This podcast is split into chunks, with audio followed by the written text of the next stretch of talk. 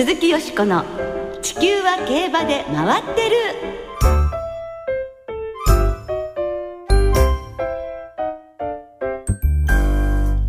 皆様こんばんは。お元気でいらっしゃいますか？鈴木淑子です。地球は競馬で回ってる。この番組では週末の重賞レースの展望や競馬界のさまざまな情報をたっぷりお届けしてまいります。最後までよろしくお付き合いください。今日ご一緒してくださるのは木和田敦アナウンサーです。どうもよろしくお願いいたします。よろしくお願いいたします。今日は、はい、大変涼しくてそうですね、ね、過ごしやすかったんですけれども、えー、本当に今週はもうさんじゅうななどという日もありまして、水曜日ですかね、えーえーまあこの時期ね移動も大変だと思うんですけれども、はい、夏のローカル開催、木和田さんは楽しんでいらっしゃいますか？むしろあの新潟に行くとね、ええ、東京よりも涼しかったりしますんでね。それはなぜ浜風でしょうかね。うん、あと日差しがね、ええ、直接こう放送席に届いてくる日差しが今年はあまりないので、ええ、あええ、そうですか。雲が多いせいか、ええ、はい、まあこの後半ねどうなっていくかまたそうなのかも、ね、これからかもしれないですね。わ、ね、かりませんけれどもね、はい、お体に気をつけていただきたいです。さて今月のにじゅうろくにちにじゅうしちにちに札幌競馬場で行われますワールドオールスタージョッキーズの出場ジョッキーが火曜日に ジェイアールエー から発表されました。はい、えー、出場ジョッキーは規定によりすでに内定していた地方船橋所属の中野翔吾騎手、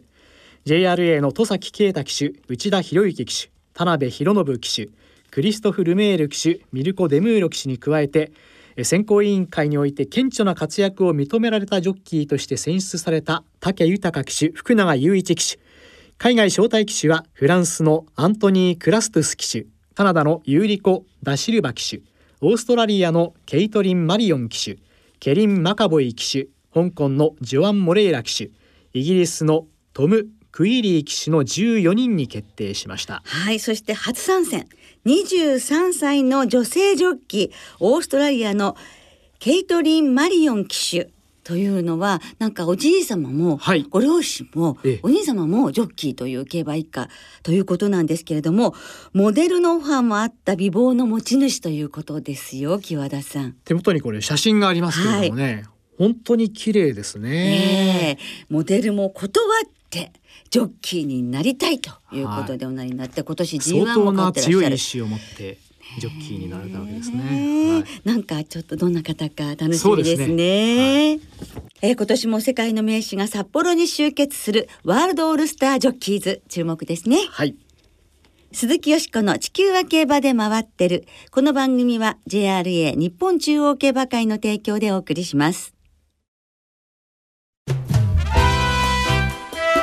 鈴木淑子の地球は競馬で回ってる。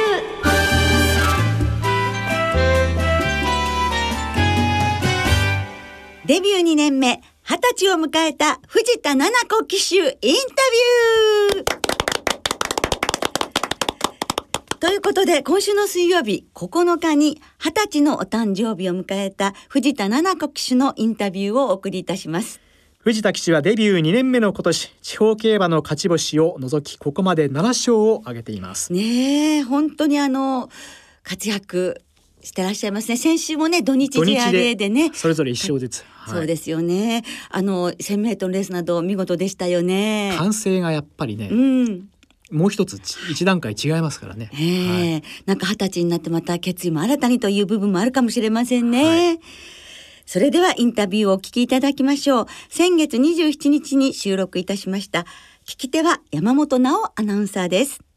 それでは藤田七子騎手に伺います。こんばんは、よろしくお願いします。よろしくお願いします。まずは騎手になってにねんめ、ここまでの今年の騎乗を振り返っていかがですか？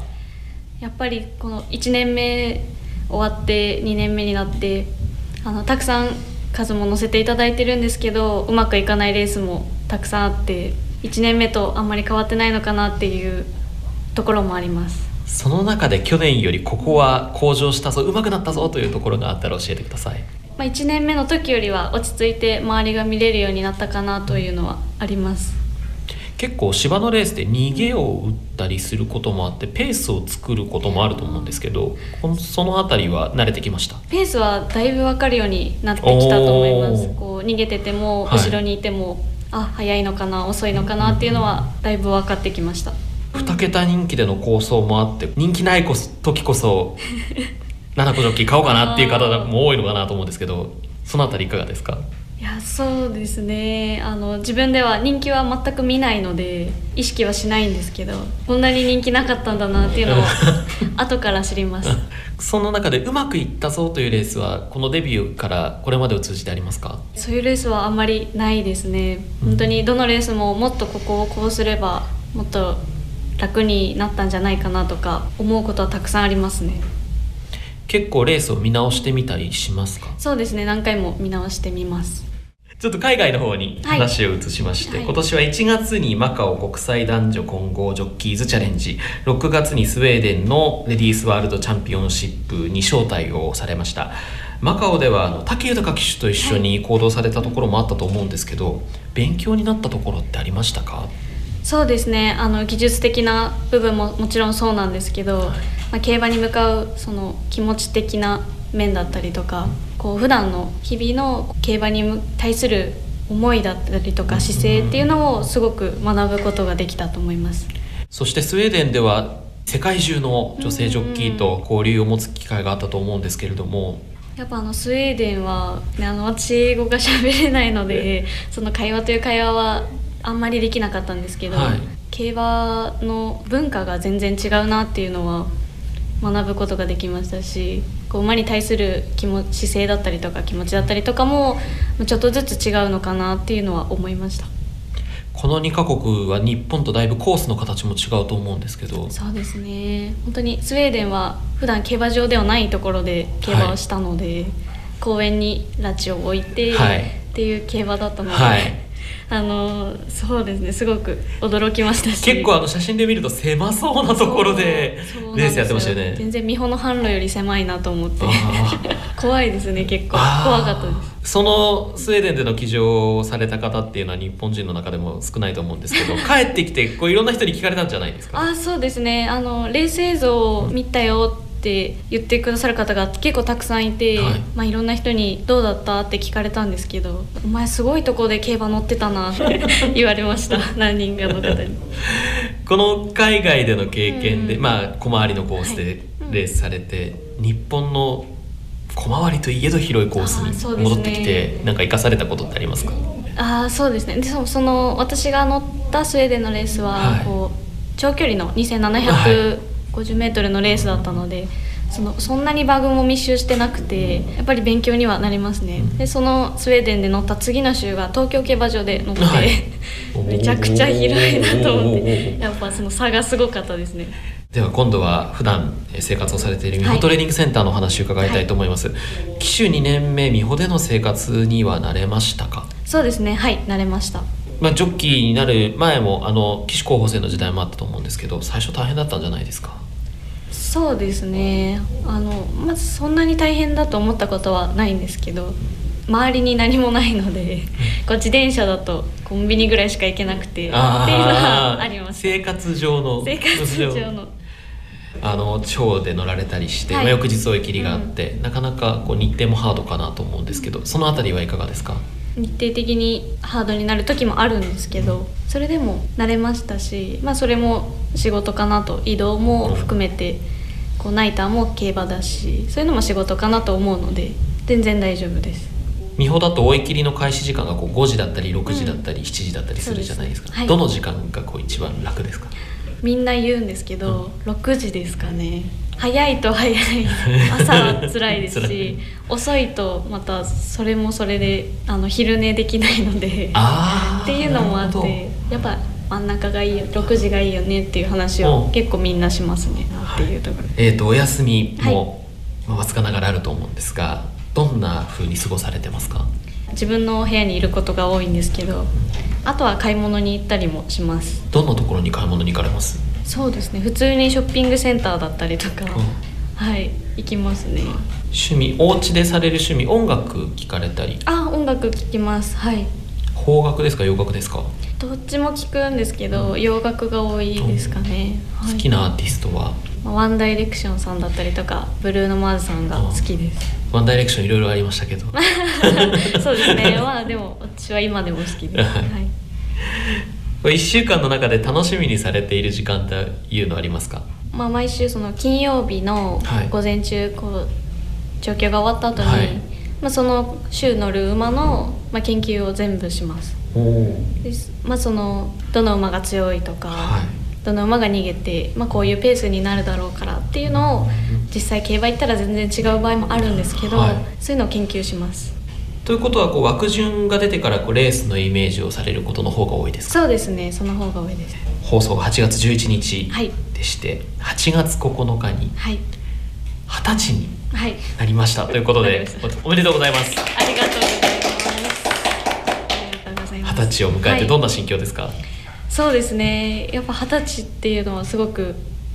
大きいというか、はい、すごく嬉しいです。挑戦してみたいことがあれば教えていただけますか？まあ、二十歳ということで、そうですね、お酒は飲んでみたいかなとは思います。師匠の根本先生、はい、根本調教師、それから先輩ジョッキーの丸山元気騎手、野中雄太郎騎手といいますけれども、普段どんなお話をされますか？根本騎手の馬の話だったりとか、はい、そういう競馬の話をすることが多いですね。根本先生からはどんなことをアドバイスされますか？そうですね、あの乗り方だったりとか、まあ、競馬のこうレースの運び方っていうのを、はい、まあ、先生もジョッキーだったので、うん、もうすごくよく分かってくださりますし、はい、こう思うだろうけど、こういう時はこうした方がいいよってこうアドバイスをくれます。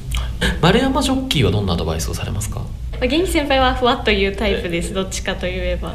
こうやっぱ感覚がすごいというか、うん、こうふわっと乗っている感じもある気がします。感覚的に乗るタイプの先輩ですか？あ、そうですね、やっぱそういうタイプとかはジョッキーいろいろあると思うので、あ、はい、まあ、あの元気先輩はどっちかというとそういう感覚で乗ってるのかなって思うので、ね、まあいろいろでも聞きますね、うん、こういう時は競馬でこういう時はどうしたらいいですかとか、はい、野中先輩なんかは、まあ、年も近いですし、はい、なんかそういうどうでもいいようなことも聞けたりはしますね。どうでもいいようなことっていうのは具体的に何かあればあ、まあね、前に聞いたのは、はい、小倉競馬場ってどうやって行くんですかとかまあ先輩小倉のああ出身なので、で、まあ、そういうのってあんまり他のジョッキーには聞けない、聞けなくはないんですけど、えー、ちょっと聞きにくいですよね。まあ、そうですね、まあ、そういうどうやって行ったらいいんですかとかは聞きやすいです。レース後ジョッキーの皆さん、パトロールビデオを見ながら結構長い時間、違う馬に乗っていたジョッキーの方とも長く話されているところをよく拝見するんですけど、はい、お話しいただける範囲で具体的にどういうお話をされてるんですか？同じレースに、まあ、乗ってたとして、こうパトロールをずっと見てて、はい、あ、ここもうちょっと待ってから追い出した方が良かったんじゃないとか、なんかそういう具体的な話から、うん、あとは私の乗り方に対する話も結構してくださって、はい、もっとこういう風にして乗った方が、どの馬もこういう風にして乗った方がいいよとか、そういうのも結構教えてもらったりします。そんな中で騎乗に関して、まあ、いろいろとあるかもしれませんが、はい、課題と考えているところはありますか？男性ジョッキーに比べて体力的にとか筋力的に劣ってしまう部分があると思うので、そこを少しでも近づけるようにしていきたいなと思ってます。そのためにこう取り組まれているトレーニングなどがあれば教えていただけますか？はい、毎週専属のトレーナーさんをつけて毎週通ってるんですけど、はい、そうですね、体幹だったりとか、はい、こう左右のバランスを維持しながらというか、バランスよく鍛えれるように意識しながら、そうですね、トレーニングしてます。体全体、うん、バランスよく、その左右、そうですね、やっぱどうしても人間左右差が出てきてしまうので、あ、はい、まあ、利き手だったりとかもあって、うん、こう左右違ったりしてきてしまうので、そういうのをなるべくなくすようにトレーニングしてます。新潟は左回り、うん、またローカルに行けば北海道開催は右回りだったりするんですけど、得意不得意みたいなのがやっぱり出てきてしまいますか？ジョッキーは得意不得意あってはいけないかなと思うので、なるべくそういうのを考えないようにというか、はい、思ってるんですけど、はい、でも、うん、どうしてもなんだろう、私は左回りの方がどちらかというと勝たせてもらってて、東京コース、うん、東京とか新潟とかの方が、はい、はい、うん、多いので、そこはなるべく一緒というか右回りでもしっかり乗れるようにしていきたいなと思ってます。直線競馬お得意ですよね？いや、そんなことないんですけど、あの本当に速い馬に乗せていただいてさあ残念ながらあのお時間の方が残り少なくなってきてしまいました。最後に改めて今後の目標ですとか将来の夢、はい、お聞かせください。まあ、今後の目標というのは、まあ、いつも一緒で変わりないんですけど、まあ、次の一生をすることでそれをどんどん積み重ねていってたくさん勝てればいいなと思ってます、はい、将来はたくさんの人に信頼されて愛されるようなジョッキーになりたいなと思います。今日はお忙しい中ありがとうございました。ありがとうございます。藤田七子騎手のインタビュー、山本直アナウンサーにしていただきましたがいかがでしたでしょうか。まああのね追い出しのタイミングとか、えー、いろんな先輩のジョッキーから教わってるんですね。そうですね、えー、前向きですよね。まあ、もちろんのことかもしれないんですけれども、はい、でもともとしっかりしていらっしゃる七子騎手なんですけれども、こうしてインタビュー改めて伺うと非常に声に力が出てきましたね、うん、そうですね、明るいですね、はい、本当にね、なんかやっぱりいちねん経って自信っていうのかな、えー、やっていけるっていうようなやっぱ自信もこう掴んでるんじゃないかなっていう気がしますね、うん、でお話の中にも出てきましたしたけれども、海外遠征も含めて、ええ、このデビューからのいちねんっていうのは積んできたもう貴重な体験っていうのをねあるわけですよね、うん、それを本当糧にして他の方がしてない経験もたくさんしてらっしゃるので、 そうですね、ね、ええ、そのあたりやはり、まあ、乗り越えてきたっていうところもあるでしょうしね、うん、そういったことを糧にしてまだまだこれからですからね。そうですね、はい、で二十歳になって成人ということでまた心構えも変わってくるのかもしれませんね。まあ、十分にあの愛されてるジョッキーですので、はい、えー、信頼されるジョッキーにね、はい、えー、少しずつ近づいていってほしいですね、はい、ね、はい、まあ、本当に頼もしい限りの受け答えで、えー、ますますの活躍本当にね楽しみになりましたね、はい、とにかく長くねできるだけの活躍していていただきたいなって思いますね、はい、にじゅう代に入った七子騎手にも本当に注目ですね。以上、藤田七子騎手のインタビューをお送りいたしました。鈴木淑子の地球は競馬で回ってる。ここからは週末に行われる重賞を展望していきましょう。今週は日曜日に新潟で関谷記念、同じく日曜日に札幌でエルムステークスが行われます。まずは新潟で行われる芝のせんろっぴゃくメートルの ジースリー 関谷記念を展望していきましょう。このレースはサマーマイルシリーズのだいに戦となります。では今週もレースのデータをチェックしましょう。よく聞け、関谷記念データチェックでドーン。過去じゅうねんの一番人気の副勝率は ななじゅっパーセント、 さん連単の平均配当はごまんごせんえん。本命とはガッペンムカつく。年齢別に見るとよんさい馬の副勝率が よんじゅうよんパーセント と断然、実績も必要で ジェイアールエー の ジーワン でろく着以内に入ったことのある馬の副勝率は さんじゅういちパーセント あります。サマーマイルシリーズが誕生したにせんじゅうにねん以降、中京記念でよん着以内だった馬はじゅうにとうが出走していっ頭も馬券に絡んでいません。お前に一言物申す、ロードクエストでドーン。山本でした。はい、これは江頭にじごじゅっぷんさんということらしいですけれどもねえ、気迫がありましたよね、うんうん、気迫だけだったかもしれないですけど、はい、いや、なおさんの場合本当に新たなキャラクターが生まれるっていうね、もう伝説になりつつありますのではい、えー、ロードクエストということですね。えー、じゅういちにち金曜日正午の新潟の天候は曇りです、はい、芝が良、ダートやや重のコンディション、うん、えー、そして日曜日の新潟は曇り、気温は最高気温にじゅうはちどの予想となっています、はい、過ごしやすいですね。そうですね、みんなにとってさんじゅうどを切ってくれるとね、えー、ほっとしますけれどもね。そうですよね、はい、馬もそうだと思います。全くです、はいはい、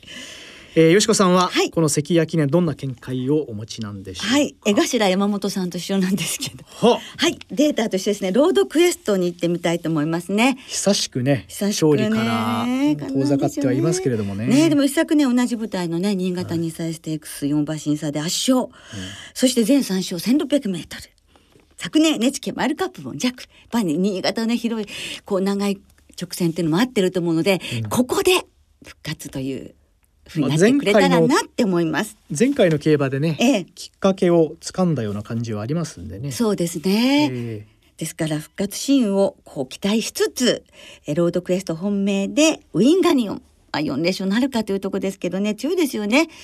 そして、ね、この馬もね夏男ということですからウィンガニオンも怖い存在だと思います、はい、そしてヤングマンパワー、ブラックムーン、キヨの風と外枠ばっかりになりましたけれども、うん、このよん頭に流したいと思っています。はい、はい、清田さんは、えー、私はブラックムーンに注目してみました、はい、えー、前回はさんじゅうさんびょう台の足、うん、あの道中はね、えー、後ろからにばん手、えー、厳しい位置取りだったんですけどね、えーえー、そこから長くいい足を使っていましたんで、えー、新潟の長い直線に変わって、えー、楽しみな、うん、ここで重賞初制覇を遂げるんではないかなということで、その馬を注目していました、はい、えー、続いて札幌で行われるダートの せんななひゃくメートル の ジースリー エルムステークスを展望していきましょう。ではこちらもデータをチェックしましょう。ワンクールのレギュラーよりいっかいの伝説エルムステークスでドーン。過去じゅうねんの一番人気の副賞率は ろくじゅっパーセント、 さん連単の平均配当はろくまんせんえん、本命党は取って入れて出す。年齢別に見るとよんさい馬の副賞率が よんじゅうさんパーセント と断然、ごさい馬が にじゅうきゅうパーセント で続いています。位置取りが重要で、前走よんコーナーよんばん手以内で回っていた馬の副賞率が よんじゅうよんパーセント もあり、先行できる馬が好成績を残しています。サイン、コサイン、タンジェント、コスモ、カナディアン、ここでするぞ。うおー、山本でした。俺の夢は野垂れ死にだ。ドーン。さあドーンといくでしょうか。そうですね、はい、はい、コスモ、カナディアンというデータの結果です。えじゅういちにち金曜日正午の札幌の天候は曇りです、はい、芝涼、ダート涼。日曜日の札幌は曇り一時雨の予報となっています。最高気温がにじゅうにど、土日ともぐずつく予報なんですけれどもね、肌寒いぐらいかもしれませんね。にじゅうにどですからね、ちょっと寒いかもしれないですね、はい、えさあこのエルムステークスですけれども、どんな見解を。私こちらはテーム迅速、本当にあのさん連勝中ですけれども、よん馬身よん馬身ご馬身というね圧勝続きですからね。前回はもうね持ったまんまでしたからね。そうですよね、本当充実ぶりが光っていますし、どんな競馬もできる強みがありますので、はい、素直に初重賞制覇応援したいと思います。よんばんテーム迅速からクリノスターをピオネロ、それからリッカルド、モンドクラステまでよんてん流してみます。はい。はい。木和田さんは、えー、私も、まあ、頭は ティーエム 迅速、これはちょっとね、えーまあ、前回の競馬を見てしまうとね、うん、えー、相手にえデータでも上がっていましたコスモ、カナディアンとか、えーまあ、あるいはえクリノスター王、モンドクラステ、ピオネロ、リッカルド、うん、この辺りまでピックアップして狙ってみたいなというふうに考えてます。はい。はい、どうなりますでしょうか。えー、ではリスナーの皆さんからいただいた予想もご紹介しましょう。中堅さんからいただいています。関谷記念はウィンガニオンを狙います。マークがきつくなりそうですが大好きな夏に左回り、重賞連勝を期待します。しげる田舎門さんからもいただきました。関谷記念の本命はヤングマンパワー、前走の安田記念以外は左回りは安定して走っています。充実のごさいでチャンスありかな。うまいもんさんからもいただきました。関谷記念は新潟にさいチャンピオンのロードクエストの復活に期待したいですということです。あ、同じ件ですね。そうですね、えー、マイルでしかもコースが新潟、ここで復活してもおかしくはありません。ありません。えー、炎の男さんからもいただきました。関谷記念、エルムステークスともに若い力に注目します。関谷記念はさんさいのオールザゴー、エルムステークスはよんさいのコスモカナディアンに注目していますということです、はいはい、皆様どうもありがとうございました。来週は札幌記念、北九州記念の展望を中心にお届けいたします。お聞きの皆さんの予想もぜひ教えてくださいね。お待ちしております。